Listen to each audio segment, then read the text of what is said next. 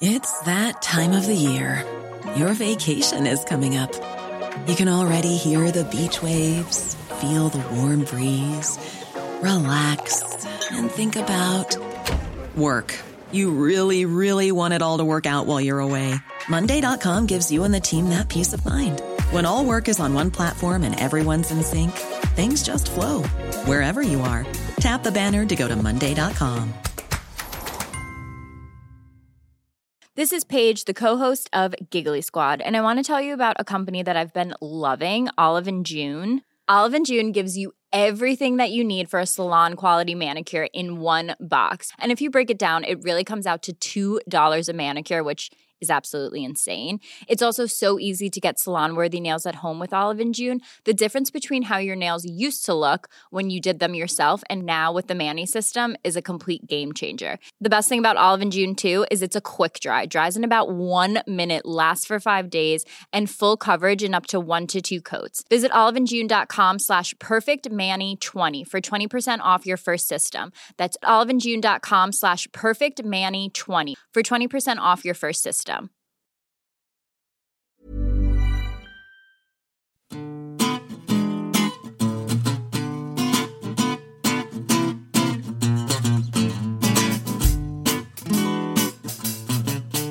Hello, I'm Anoosh Chakelian, and this week, me, Patrick Maguire, and Eleni Courea discuss Change UK, TIG, the independent group, yes, that is all one party, and the Brexit Party ahead of the European elections and their candidates, and our reflections from our series On the Road ahead of the local elections. Then I'm joined by Helen Lewis to discuss Fleabag, poshness, and whether the hot take cycle is drawing to an end.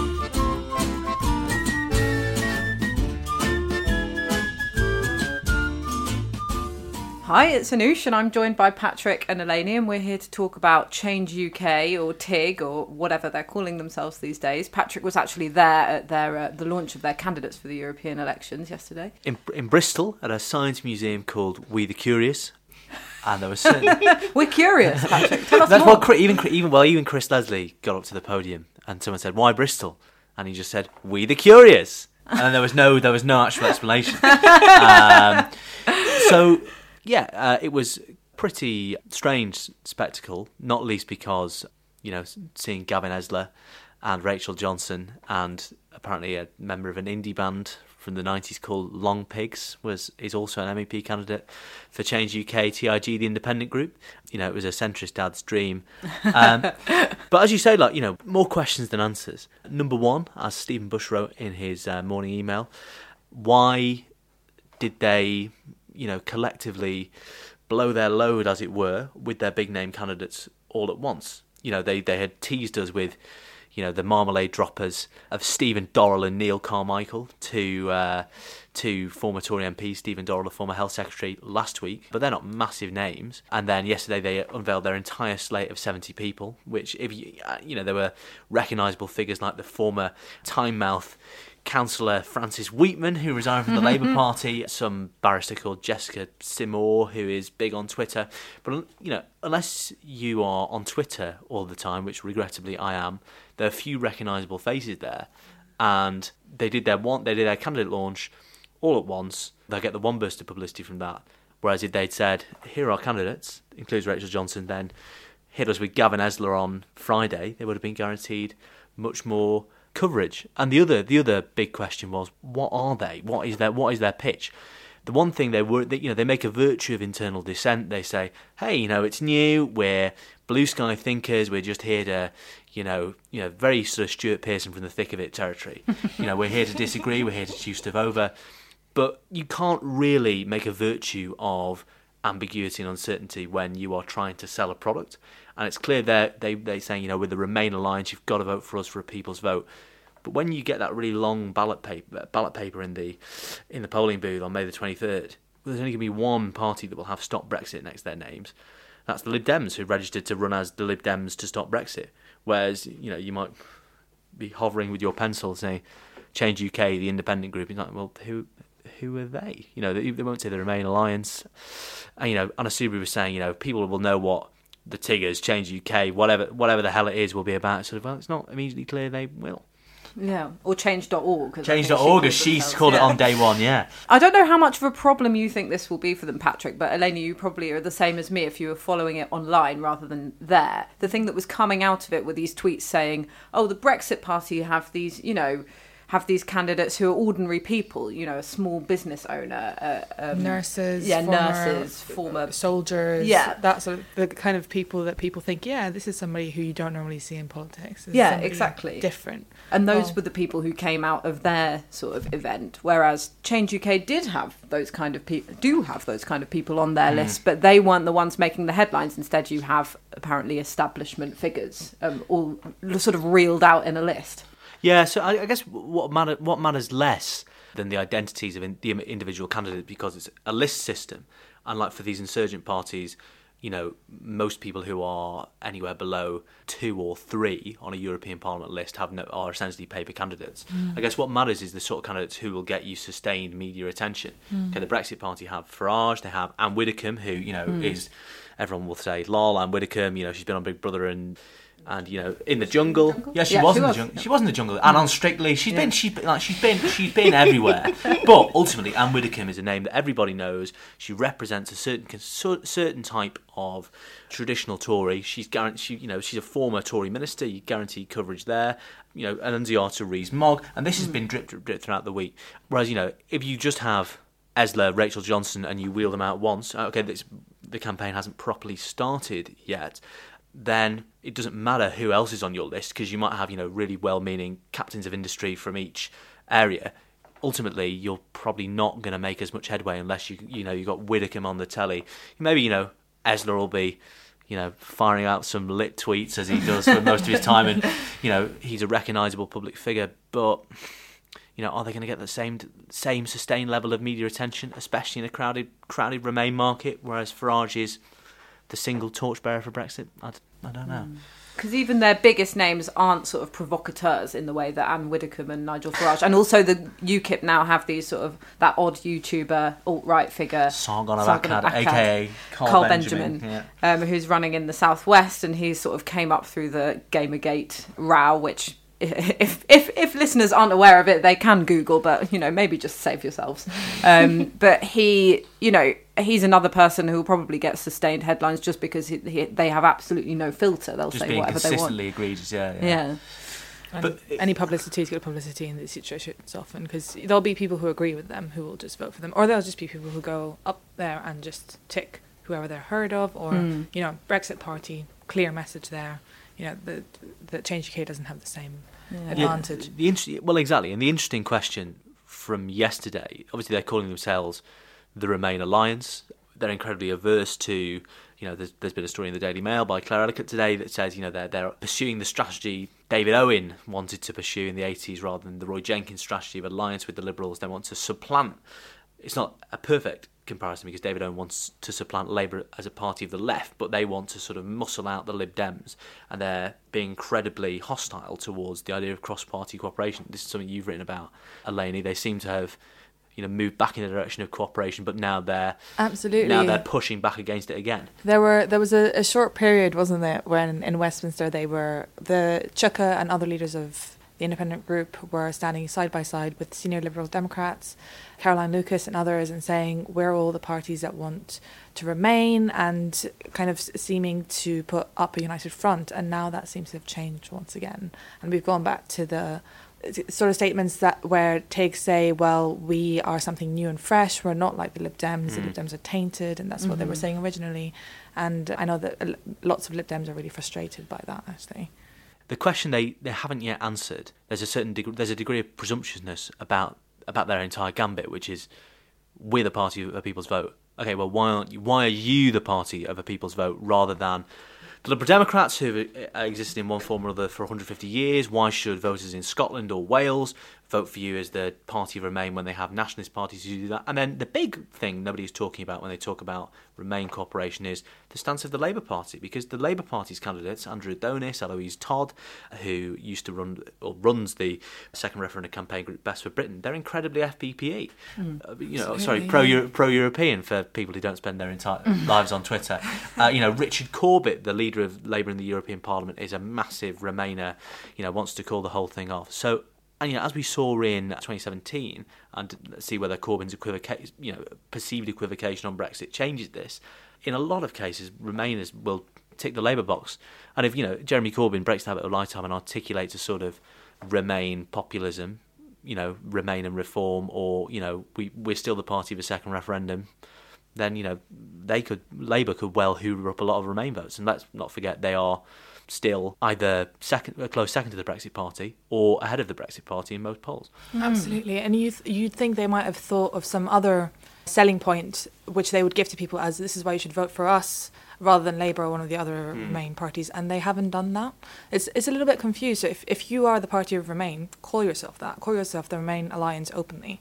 Just say this is what we are, and then hope to make that your massive kind of selling point on the ballot paper.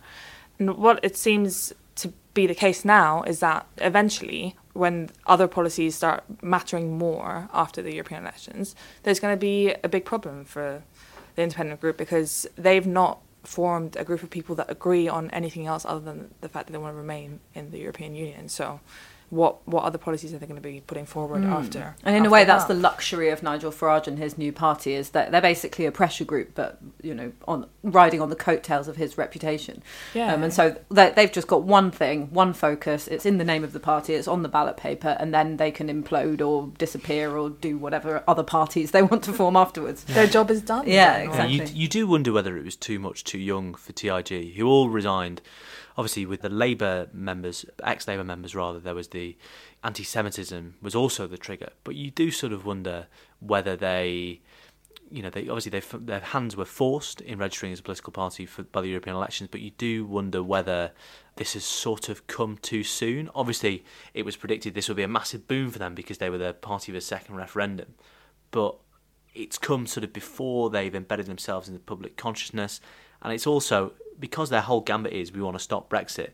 Failing at this hurdle would will be such a punishing blow for them, because if you are the party of Remain and you can't succeed on in an election which is essentially for most voters considered a free hit, hmm. see the success of UKIP in 2014 and you know and it's been you know been heralded by Remain parties as a as a proxy second referendum, then it doesn't look great. Absolutely. And and if it ends up being that there's a lot of votes kind of collectively for the independent group, the Lib Dems, the Greens, Labour even, several pro Remain parties, if you've burnt your bridges now and said we we're trying to supplant the Lib Dems, we're trying to uh, win over their activists or candidates, it's difficult then to go and say, well, you know, all together we've we've collectively won this many votes for Remain parties and we're going to work together now. And, and it hmm. massively it will massively weaken their hands in the discussions they will eventually have to have ahead of their ahead of a general election with the Lib Dems because as much as they talk a tough game about not cooperating, it's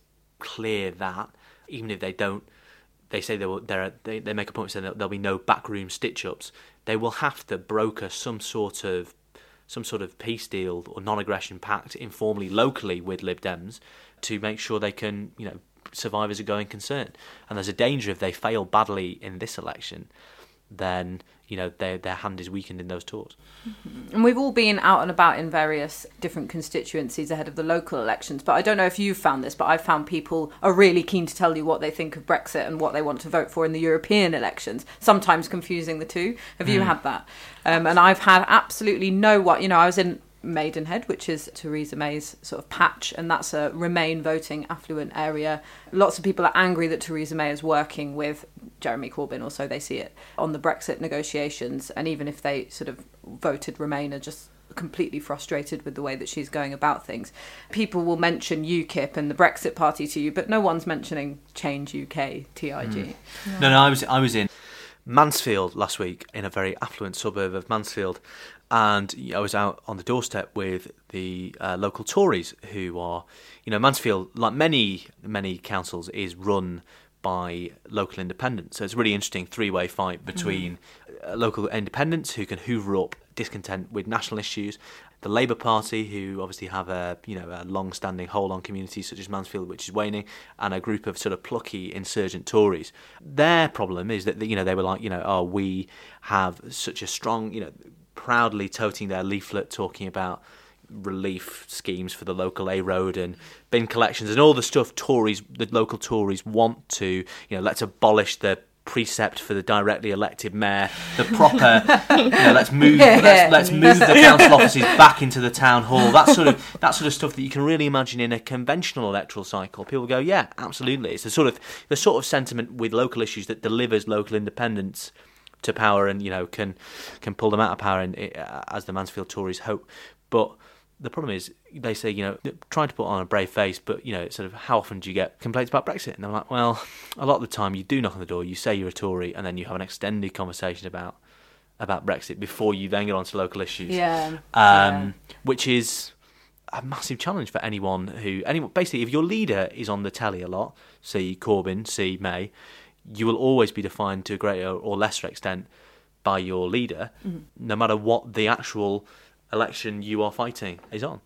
Yeah, and, and it is telling that people will admit that it comes up and will impact the local elections because there's such a refrain among, you know, whenever you're interviewing a candidate or or you know anyone in their local patch, they'll always be like, you know how many times I've heard the word Brexit over two years? Once, and you're like, I know that's not true, but now you know people are openly admitting it. The the head of Theresa May's, uh, you know, the Maidenhead Constituency Association, I interviewed him, and he and he said, yeah, Brexit, you know, is absolutely going to affect the the local elections because people are you know so fed up with the uncertainty and and he said actually in the shires you know there's a lot of uh, it's unnerving that Jeremy Corbyn has been sort of invited in mm. into the negotiations. So yeah. if he's even he's saying it and he's loyal, I almost think it's sort of. I remember when Theresa, when I, I wrote when Theresa May, well, when the Tories unveiled their party election broadcast for the locals, which was all about bins and housing and potholes.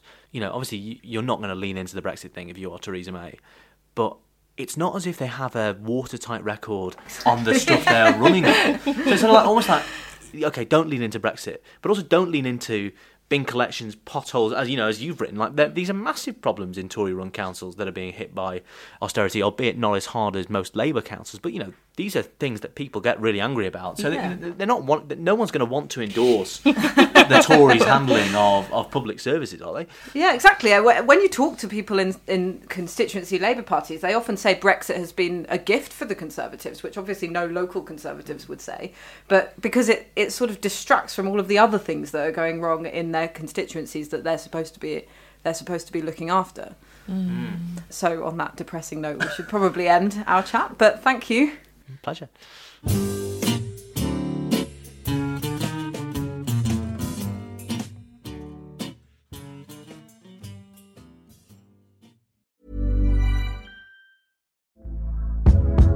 Hey there, it's Michelle Norris. I'm host of a podcast called Your Mama's Kitchen. When I travel, I'm usually looking for a way to find a taste of home when I'm not at home. And one of the things I love to do when I am at home is entertain. And Airbnb allows me to do that. When I was in California recently, I rented a house that had a great kitchen. And when we were sitting around the table, we we're all thinking, we're in someone else's house. Someone could be in all of our homes as well. If you have a home, but you're not always at home, you have an Airbnb. Your home might be worth more than you think. Find out how much at airbnb.com/slash host.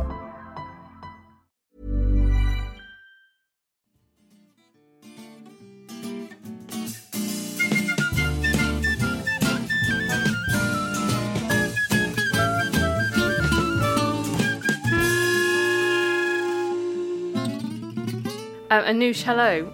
Hello because politics makes me want to stick a fork in my eye, let's talk about culture instead. So there was a bit of a brouhaha uh, over the weekend about a piece about Fleabag, which I really enjoyed and loved, saying, you know, but it's only for posh girls. And I just thought it was a really fascinating subject because it comes around again and again and again and again. This idea, particularly, I think it happens to women that they're expected to sort of be representative of everybody and actually what is a general systemic problem about the fact that certain experiences are overrepresented certain types of people are overrepresented becomes sort of focused into onto one particular show i mean I don't know how well you would rate yourself on the poshness scale. I mean, um, I'm, i expect I'm probably very high on the poshness scale. Yeah. I mean, I d- yeah. In fact, Phoebe Waller-Bridge went to a school near mine. Right. Um, which is how I knew in the first instance that she was quite posh, which was why I was really waiting for this take. I just knew it was going to come out. So when I saw it over the bank holiday weekend, like the one time I looked at Twitter when I wasn't just lying in the sun, I saw that this this had finally emerged, and it was like the feeling of the inevitable. And I saw that, that a lot of people were getting angry. I mean, why are we still having takes on Fleabag as well? I mean, it's over. I mean, I, th- I think you're allowed to. I mean, quite a lot of people. Yeah, you are are allowed to, yeah. Talking about The Godfather, and it's been yeah, 40 that's true. years. I mean, I just thought it was, yeah, sort of missed the moment slightly if you wanted to have a sort of blazing hot take opinion on it. But at the same time, I did think, you know what? Why not have this opinion on it? Well, Everything else has been cycled through. Maybe there was a piece about Someone was going to say it. there was a piece on the Guardian a couple of months ago about Benedict Cumberbatch says herbal tea is not real tea, and that was the point at which I was like, right, pack up the internet. Like every opinion has now been possibly had. Let's not argue about it. But um, okay, but what? Herbal tea is not real tea. I mean, it is. I mean, what else would you call it?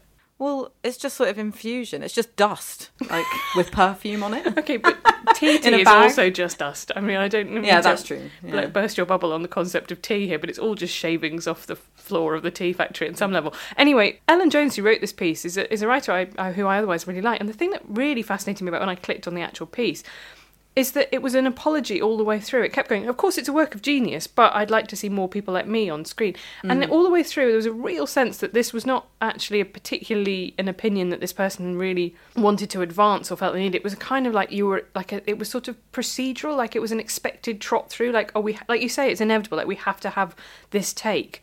And I think Mhairi McFarlane, the romantic novelist writer, I don't know what she'd like to call them. She certainly would kill me if I called them chick lit novels, but romance novel author said, you know, like this, this doesn't happen about Patrick Melrose, which is another TV series that I think is equally brilliant. So mm. Edward St Aubyn's novels about fearfully posh. But I mean, literally, a whole of episode three is set at a massive house party in a stately home. I mean, it. I mean, it makes Fleabag look like. You know, I was going to say some mothers do have them. But I don't know why that was my reference point. But it didn't kind of get that. I think the problem is that and I think something that Caitlin Moran has written about a couple of times is because women's experiences are still underexplored, everyone that kind of makes it through is kind of expected to represent all women. It's like, okay, she's got the woman slot, so like, what? How does this work for all women? I think that does happen in a way that men never get scrutinised, but I don't think this is what this piece is. This is not what this piece represents for Fleabag because I think there genuinely wasn't that argument about the show, and it's been going on. I mean, when was the first series? Was it last year?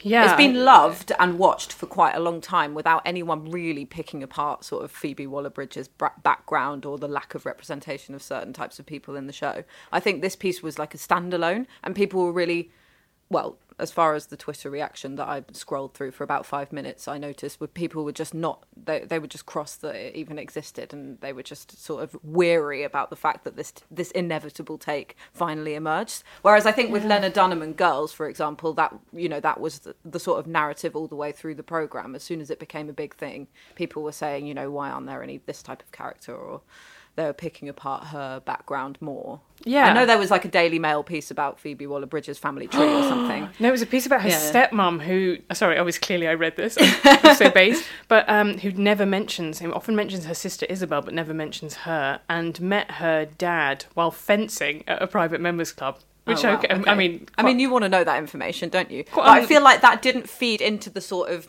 pop cultural discourse about Fleabag at all. Right, but I also think that's because Phoebe Waller-Bridge is frankly a lot more media savvy than Lena Dunham was, right? And, she, and actually, she has really left the work to stand on its own and mm. not offered a commentary on it all the time.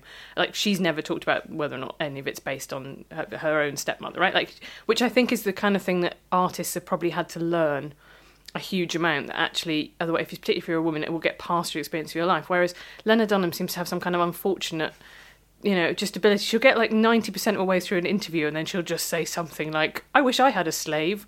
And you just go, what? What? Yeah. Whoa! Was she's doing really, so yeah, well. she's really gaff prone. Like she's the extreme opposite of Phoebe Waller-Bridge, who doesn't even have a Twitter account or anything. She makes sure not to make herself vulnerable. I think. Right, but I think that's what I thought was interesting about all of this is not the, any of the particulars of it, but the kind of the whole cycle of it. And actually, to me, the thing that had changed was that fact that actually there's now a kind of pushback on the, the higher standards that I feel are applied to women creators. Which is something that I, what I felt like I wanted to say a lot during Dunham era, but because it was so wrapped up in discussions of, of race in America, particularly, it felt like a really awkward and imp- not not the time to kind of make that point. The bit that got, got to me was when she got a load of money to write her sort of memoir slash life advice thing, and at about exactly the same time, Aziz Ansari, the comedian, mm-hmm. who also had a TV series on Netflix recently that's pretty much sort of thinly based or autobiography or heavily autobiographical, got about exactly the same amount of money. I read both the books; they were both fine. There was a very odd bit in the middle of Lena Dunham's where she went on. She just like had twelve pages about her diet. And then there was a whole whole sections in Aziz Ansari's Modern Guide to Dating, which are just all about how much he loves ramen. Yeah, I've read his one. I haven't read the Lena Dunham one. But it was just really fascinating that he just didn't get any, you know, as a as a non-white man, there was a kind of acceptance that actually, good luck to him, he's got 3.3 million or whatever it was uh, for this book. But as a rich white woman, it was like, oh, you know, t- typical privileged bitch getting another thing for free. Yeah, and actually, the New Yorks that they represent and the sort of millennial culture that they represent is quite similar. Yeah. Like, I enjoyed Master of None for the same reason that I enjoyed Girls, because I was like, oh, it's quite fun watching these sort of stupid, young, relatively wealthy people do like trivial things. I mean, that's a genre, isn't it? Oh yeah, no, it's a Yeah. it's- it's a lively genre, Uh, but I mean, it's only the same genre really that Friends was, Mm, and yeah. certainly in its early series, Yeah, right? They're all living in a rent-controlled apartment, and they seem to have breakfast with each other. I've been rewatching Friends, and this is one of the things I'm like, who are these people that They don't? have so much time for breakfast in that show. know. What time are they getting up? no, people are coming around presumably to Monica's apartment like 6 a.m. for a leisurely Monica. breakfast. And just like, oh, guys.